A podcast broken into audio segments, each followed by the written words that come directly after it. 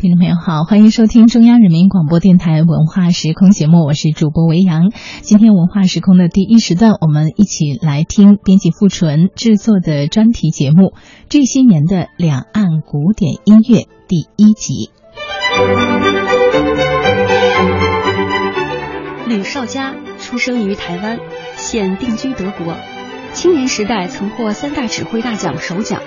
是当今活跃在世界音乐会和歌剧舞台上最顶尖的华人指挥家之一。吕绍佳在德国先后担任柏林喜歌剧院首席驻团指挥、科布伦茨市立歌剧院音乐总监、莱茵爱乐交响乐团音乐总监、汉诺威国家歌剧院音乐总监。自2010年8月起，接任台湾爱乐交响乐团音乐总监。2014年，兼任南丹麦爱乐的首席指挥。王继燕，中国艺术研究院音乐研究所副研究员，知名乐评人。二零一六年八月二十一号，吕绍佳指挥国家大剧院管弦乐团与青年钢琴家王羽佳合作演出了一场精彩的音乐会《印象与色彩》。吕绍佳与王羽佳演绎德彪西、拉威尔与巴托克。在正式演出之前。大陆著名乐评人王继燕采访了吕绍佳指挥。各位听众朋友，非常欢迎大家光临今天和吕绍佳先生的聊天。吕绍佳先生呢，我相信在座的咱们大家都知道吕先生的大名，可能也听过他去年指挥国家大剧院管弦乐团的音乐会，是一场非常难忘的音乐会，我也听了。吕绍佳先生呢是。台湾音乐家，但是呢，他定居在德国，他是德国很多个优秀乐团的客座指挥，呃，以及呃很多歌剧院的常客，呃，是在全球。知名度最高的华人指挥家之一，啊，十好几年前的时候，我在中国交响乐团工作，那会儿我们奔走相告的说，我们下个音乐季要迎来李绍佳大师了。但是那次呢，很遗憾，由于李绍佳先生的日程啊没有档期，我们没能请到他来。最近几年呢，我们非常幸运，非常高兴的能连续的听到李绍佳先生啊来和我们大陆的乐团合作了。首先呢，我想请李少佳先生来给我们介绍一下他这几年和大陆乐团的一些合作情况。呃，事实上，我从二零一四年开始，呃，已经来过好几次大陆了。呃，我有带台湾的台湾爱乐交响乐团，已经演奏过两三次。好，同时我也指挥过广州，还有中国爱乐，还有杭州，还有上海。当然，国家大剧院，所以已经很多了哈。其实，在这之前，再上一次是一九九九年。一九九九年，我带德国的莱茵爱乐交响乐团到北京、上海还有福州演奏，所以中间隔了呃，我看多少年，十几十几年哈。嗯，就是觉得改变非常的大哈，整个完全不一样的世代，呃，感触也蛮深的。前两年您带台湾爱乐在大陆演出的时候，媒体上有发过。对乐团的几位管理层和演奏员的访谈，呃，我看到了。其中呢，我看到邱元女士，她曾经谈到，就是在吕绍佳先生担任总监以后，嗯，台湾爱乐的雄心非常大，他们是希望能尽早的进入世界二十强的行列的。大陆呢，应该说我们这几个乐团，国家大剧院管弦乐团、中国爱乐团、上海。交响乐团，呃，也都是很雄心勃勃的。因为在有一年的时候，中国爱乐甚至被那《官麦风》杂志评到那个一个叫十个 the most inspiring orchestra，特别难翻译，最有激发力的、最有灵感的。但是好多人就把它混同为 十大乐团之一了。总而言之，我觉得这都是很让人振奋的现象。其中尤其让我感动的是您一个观点，您说。我们中国人的乐团有我们自己的声音，我们未必一定要出那个德奥之声。如果贝多芬在今天能听到我们中国的乐团，呃，演奏出很有精神的他的音乐，他会很高兴的。这句话让我看完之后很久难忘。您现在作为在德国、在欧洲指挥国际上的乐团非常多的指挥家，同时对咱们海峡两岸的乐团也还熟悉。您觉得我们现在国家的乐团的水平是一个什么样的状态？我想在您刚才说的，就是我说的那一段话，这个我需要在比较详细的申诉一下我的想法，就是我是怎么想的，因为。我在欧洲待了很久，带过了很多欧洲的乐团，我知道他们平常是什么样子，然后我也知道说我们一个东方人，我们通常是怎么想欧洲。呃，从我从小就是大家常常听到的，就是说一句话，西方的和尚会会念经，是不是有这句话？就反正就是说，觉得外国的月亮比较圆呐，就是因为我们演奏的是欧洲的音乐，这个也是很很正常的逻辑。当然就是觉得说，哦，我们都要去学学学，然后呢，我们奏的不可能跟他们一样好，最多跟他们让他们来说，哎，你们不错了，好像这样我们就满意。我觉得，在我待了很久之后，我认为其实这句话讲的不太对。我觉得这些贝多芬的音乐、莫扎特的音乐。今天如果你问他本人，他如果说，呃，这个是属于德国的音乐吗？这是属于奥格林，这是把他的音乐给他给他矮化了。事实上，这些东西是超越时空的。这些最好的音乐，他们永远是超越时空。但是你需要去学习，有的东西，嗯，有的东西你需要去有一个门去进去哈。那我觉得今天东方的乐团在技术上老早就已经。基本的水平都有了，要表达音乐都没有问题，只是需要有一个好的人来带出。然后，因为就像像穿衣服的剪裁一样，你的风格还是要对。比如说，你演一个莫扎特，你必须要有一个知道他的语法，哈，知道那时候怎么演。但是这些都可以学的，学了你进了那个门了之后，进了那个门了之后呢，它是可以千变万化的，就是在你。好像穿对了那个衣服了之后，之后你可以有点 variation，一些一些变化哈，一些每一个国家，例如德国奏的音乐是比较那种呃，我们说 articulation 那个怎么讲，抑扬顿挫是吧？这个都非常夸张的，就比较重的东西。但是没有人说说一个布拉姆斯音乐真的要这样奏，那个是因为他他那个环境，他们习惯他们是这样子去去奏它，但是。现在很多，例如说 Simon Rattle 这些，呃，英国的这些音乐家，他们演奏的布拉姆斯已经是一种那种注重在他的轻盈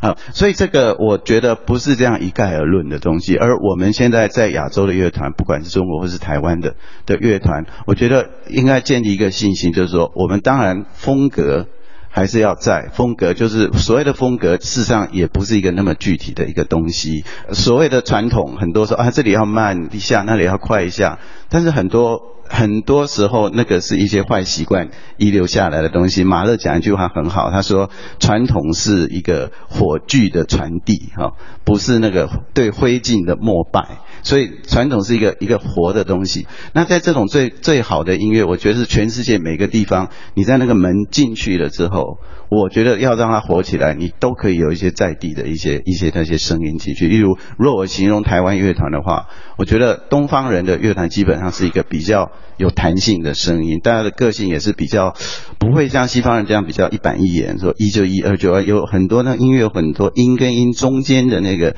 那一些转来转去的这种东西，这其实在我们东方的艺术里面也有留白的艺术，一些比较韵味的那种艺术，它其实是我们的这些都可以加。到贝多芬音乐、莫扎特音乐，这甚至是西方人没有的，所以等于是从一个被动说要人家称赞，哎，你们演奏的不错啊，演奏跟我们欧洲差不多。我希望转成说我们是主动的，就是我们也可以给这些经典作品加进我们自己的东西。我不知道我这样讲有没有清楚？非常清楚，非常好。在王继燕和吕绍佳的聊天中，谈到了许多欧洲音乐家，也谈到了吕绍佳指挥的音乐作品。现在就让我们来听一段二零一五年八月吕绍佳指挥国家大剧院管弦乐团演奏的西贝纽斯的作品《北欧音诗》中的片段，担任小提琴独奏的是杨天蛙。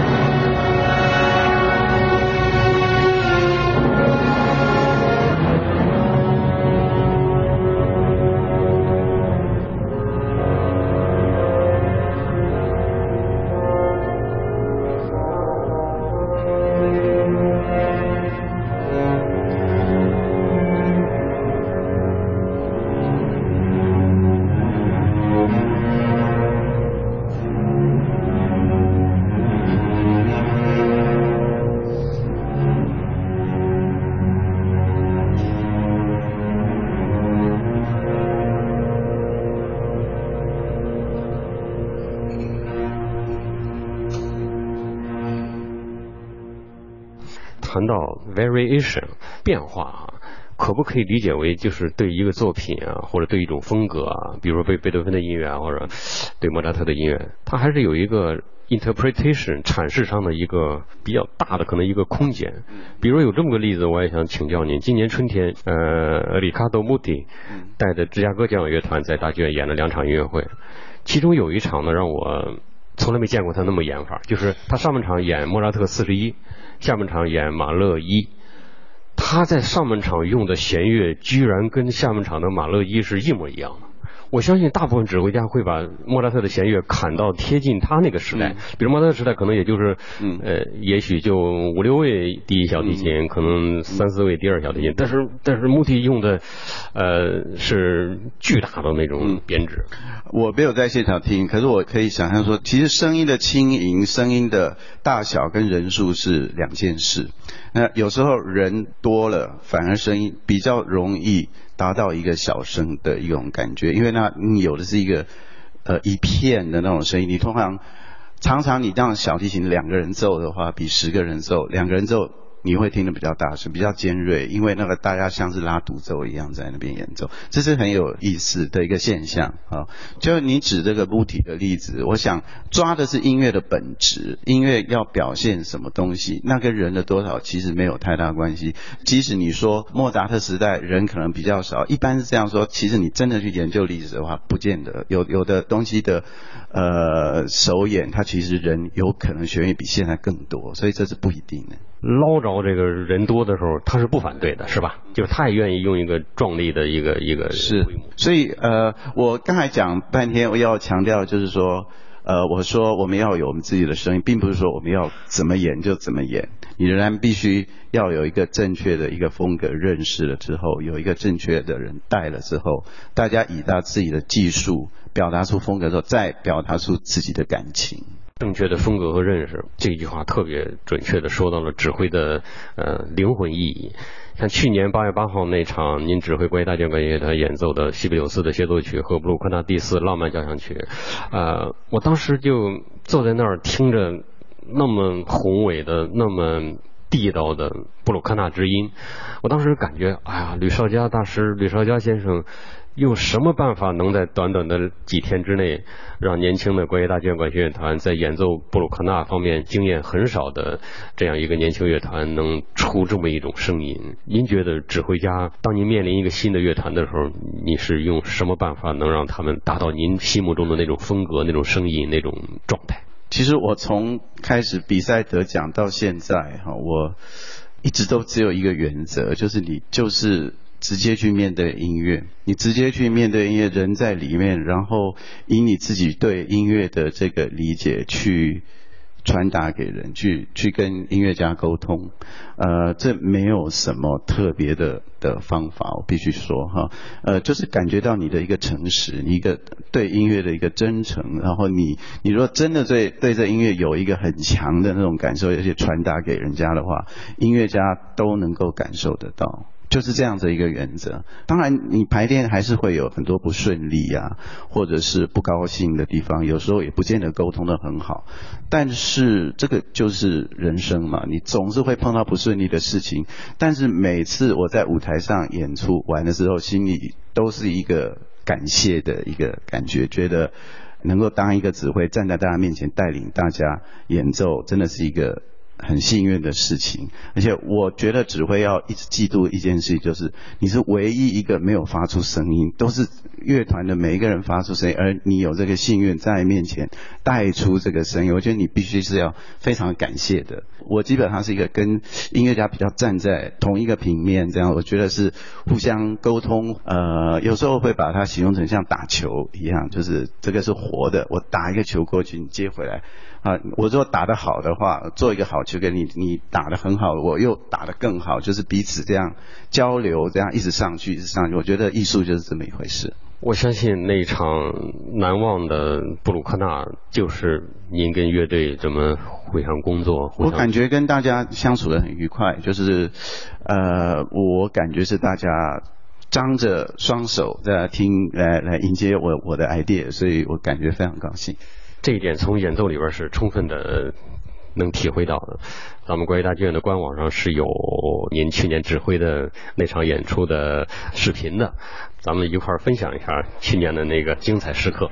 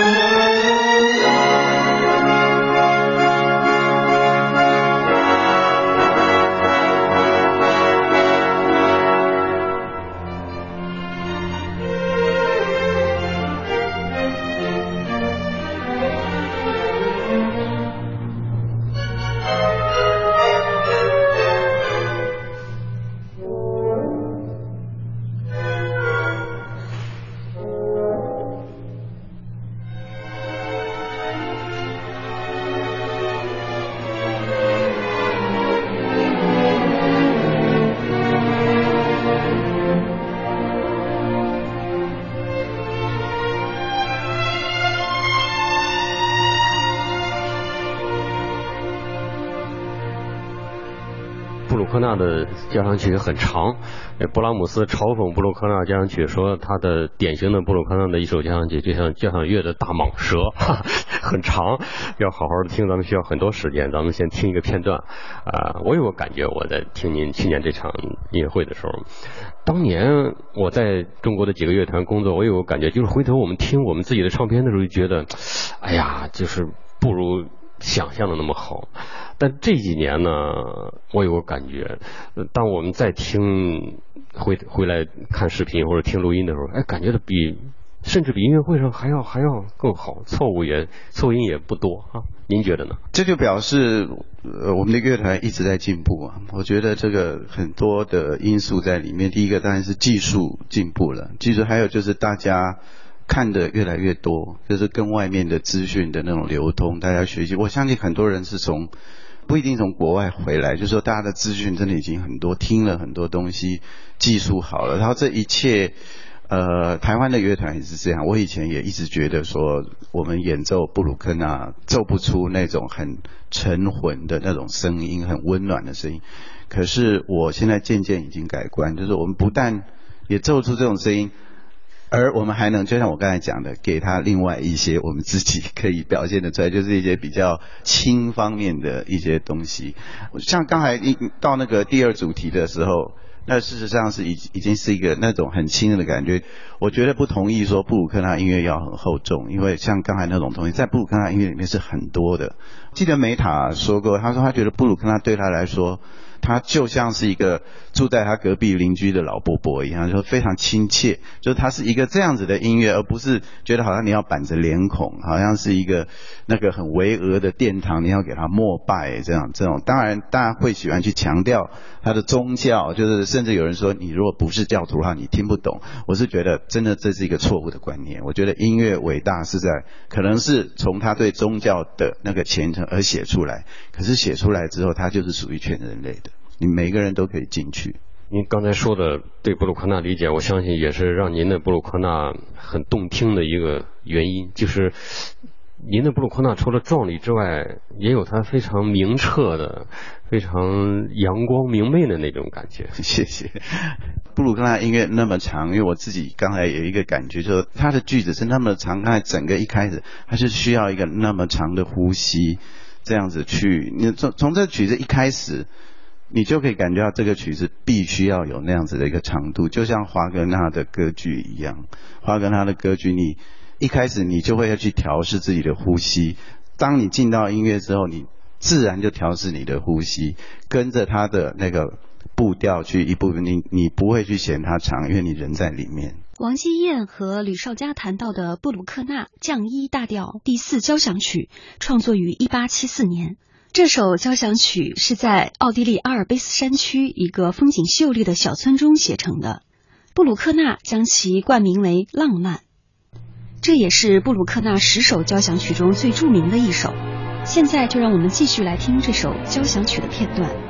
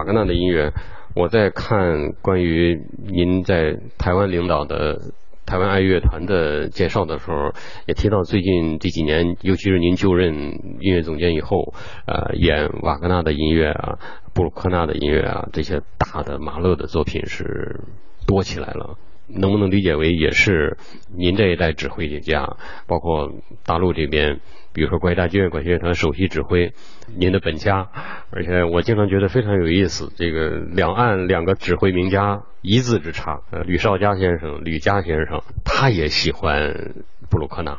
也喜欢马勒。回想当年我在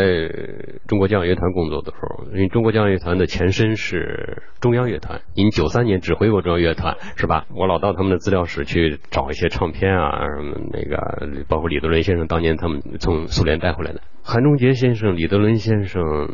阎良坤先生，他们这老一辈指挥家有一个特点，马勒是一碰不碰的，布鲁克纳是一碰不碰的。能不能理解？不管是在台湾还是在大陆，指挥家的曲目还是有了很大的变化。我觉得这个是就是两代之间的差异很大。我觉得像李德伦先生他们，我觉得跟他们的这个教育，他我我觉得是比较俄国派的，因为他们是在俄国学的嘛。那这在整个 repertoire 上面，呃，而且在那时候大陆那个环境下，我觉得很自然接触的是比较这样。还有那时候的大乐团的。水准跟现在就是不可同日而语了。台湾也是一样的现象啊。台湾的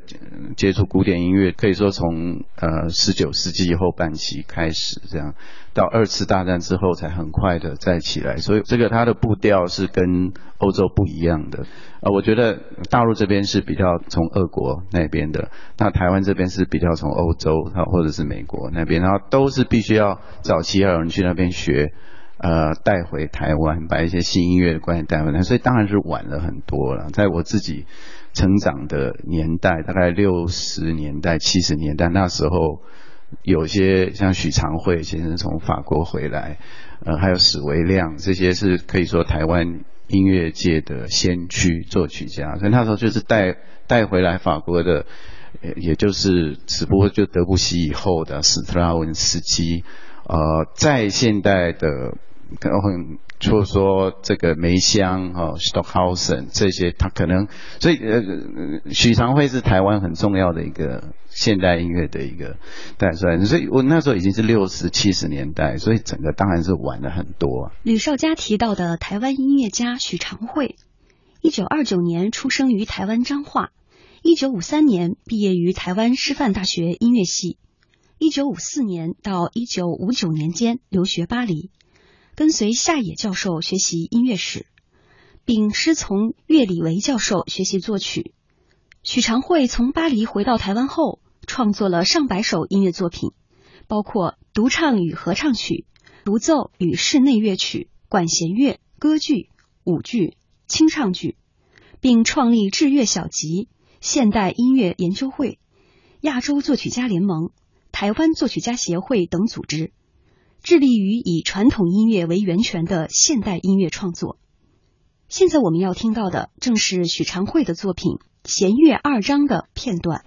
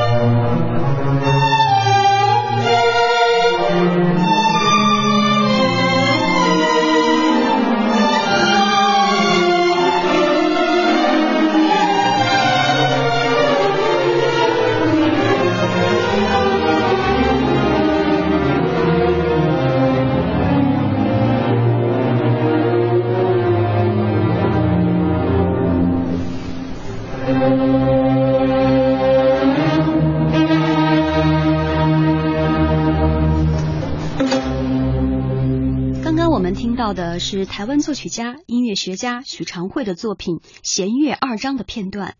今天的节目就是这样，感谢您的收听，我们下次节目再会。